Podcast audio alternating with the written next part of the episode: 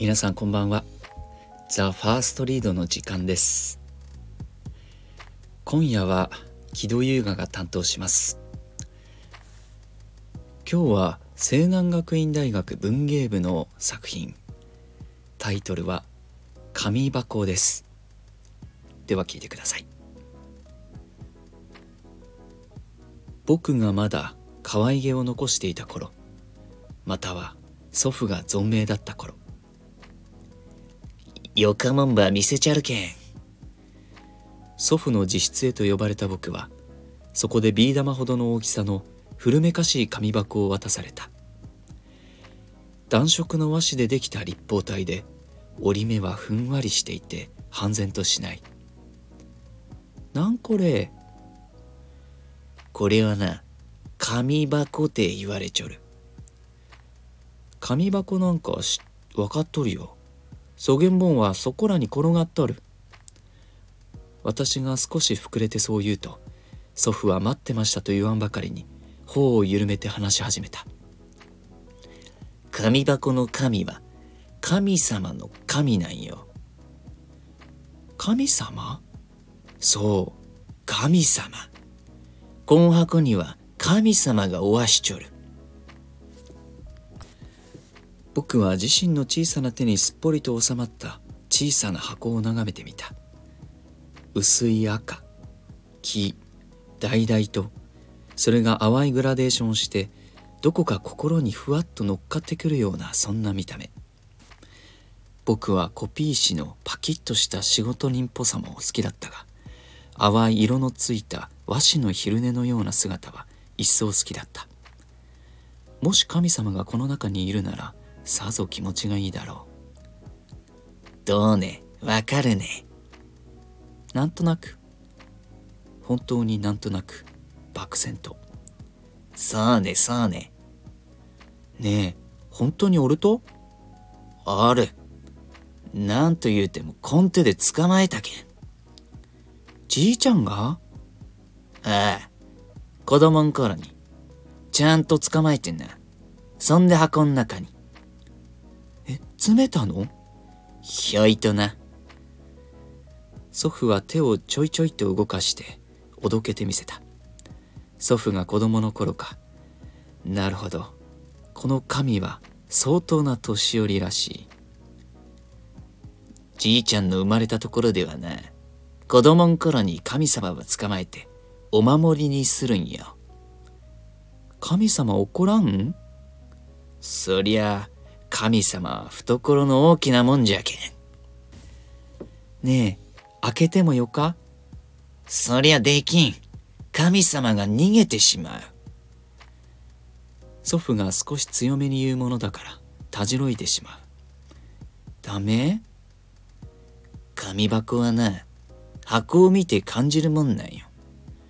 ああここに神様がおわすのだ。守ってくださっちょるのだと。神様を感じる。わかるようなわからないような。見てみたい。この一寸もない箱の中にいる。小さな神様を。そんなもぞもぞとした欲求が湧いて出た。蓋を開ければ見られるのだ。こんな箱に収まっているのだ。きっとさぞ可愛らしいことだろう。そろそろご飯になりますよ。今の方から母の呼ぶ声が聞こえた。おおちょうどよか。それじゃ行こうか。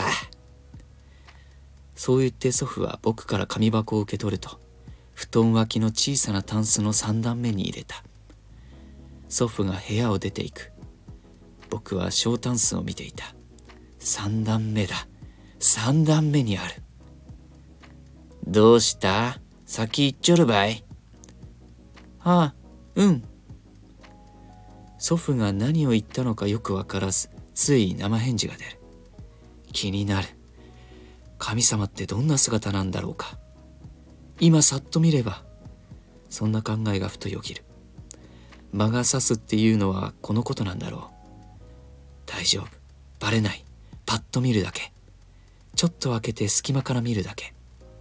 大丈夫。大丈夫。そろそろとタンスへ近づく。そっと取っ手に触れる。金属製のひんやりとしたそれをそーっと引いていく。カタン。手に感じていた冷たさが一瞬で全身を舐め回した。パッと振り向くが気づかれた様子はない。ふうと呼吸を整えて今度は一気に引く。当然だが箱はあった。積んで持ち上げてみる。もう一度後ろを確認するが変わりはない。よし開けよう。興奮と期待とないまぜになって簡単に潰せそうな紙の箱を恐る恐る開ける。ふわ。白い煙なのか。そういうものが一瞬立ち上り蓋を押し広げすぐに消えて見えなくなった。鼓動が速くなる。箱の中を覗くと果たしてそこには何もなかった。ドーン！ガ！ッ不意にリビングの方から大きな物音がする。かいった！親父大丈夫か？祖父と父の声だ。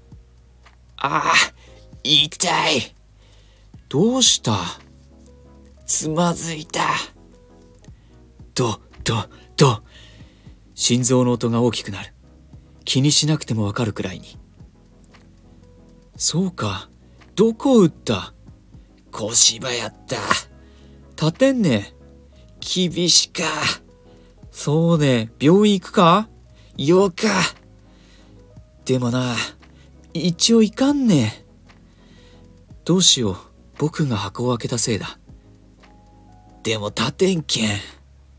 運べるかね？いたたたたた。困ったね。祖父の痛がる叫び声が。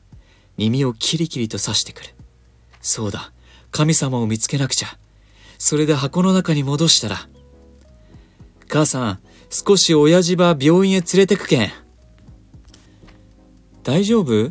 手伝いいる？親父いる？いやよかよ。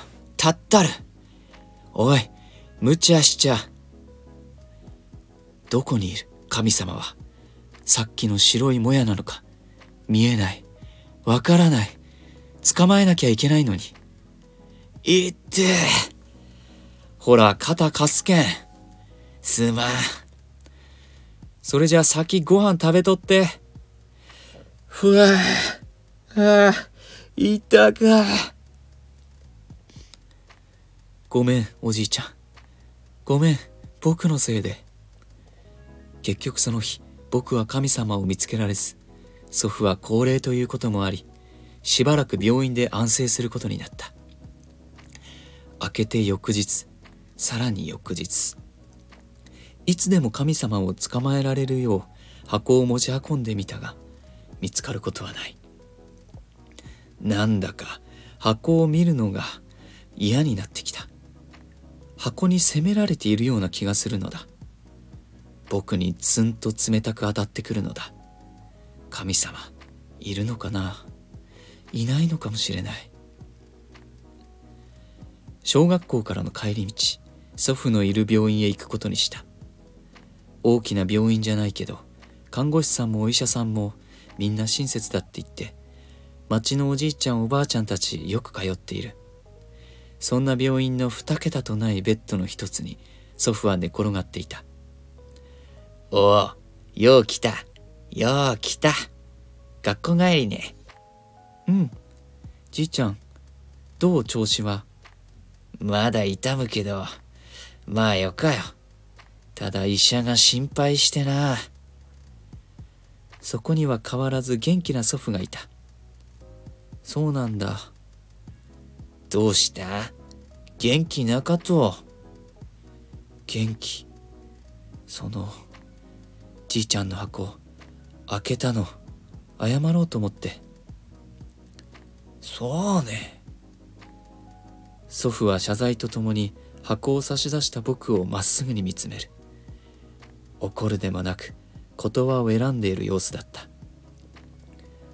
あのごめん。なさいよかよ。祖父は努めて優しい声を出す。心がキュッと締められる。でもじいちゃん、腰ば痛めて、箱を開けたせいで。ここ座らんね。うん。祖父がポンポンと叩いたベッド脇に軽く腰掛けた。神様見えたね。いや、白い煙だけ。白い煙が見えたとね。頭を撫でられる。気持ちがぐちゃぐちゃになる。どうすればいいのか、なんて言えばいいのかわからない。けどどうしても聞きたいことがあった。今じゃないと思いつつも、今しかないとも思った。ねえ、神様っているの？いる。きっぱりと言い切った言葉は、しかし僕を納得させるまではなかった。でも、神様、見つからん。そりゃ簡単じゃなか。心ん目で見らんばいかんけん。難しか。大事なのは心やけん。いると思えばいるんよ。いると思えば、いる？少しみちょり。そう言うと祖父は空中で手をくるくるとし始めた。祖父の手の動きはすごく滑らかで、綺麗で、ついつい目で追ってしまう。シュッと音が聞こえてきそうなほどの鋭さで、祖父の手が動く。僕には何かを捕まえたように見えた。ほら、おった。箱に捉えた何かを入れる。どうね？感じるね。祖父が差し出してきた箱を見つめる。ふわふわとした温かさがあった。うん、わかる。一呼吸置いて、祖父が紙箱について話してくれる。紙箱はな、目で見えない神様を見えるようにするもんなんよ。うん。心で見るのは難しかけん。ずっと神様ば見続けられん。じゃけん箱に入れて信じられるようにするんよ。偶像じゃって怒る人もいるけんど。そう言って祖父はにっこりと笑った。僕は言葉の意味がよくわからず曖昧にうなずき返すだけだった。それから十数年後、祖父はこの世を去った。何回忌かの折、僕は祖父のお墓の前で、祖父のこさえた紙箱を開けることにした。あれからしばらく、祖父の健康を守ってくれたのだ。ありがとうと念を込めて開けた。ふわっと出た白いもやは、線香の煙に溶けて、混ざって、ゆらゆらと空へと登っていった。素敵な作品です。皆さんはどんな思いで聞いていたでしょうか？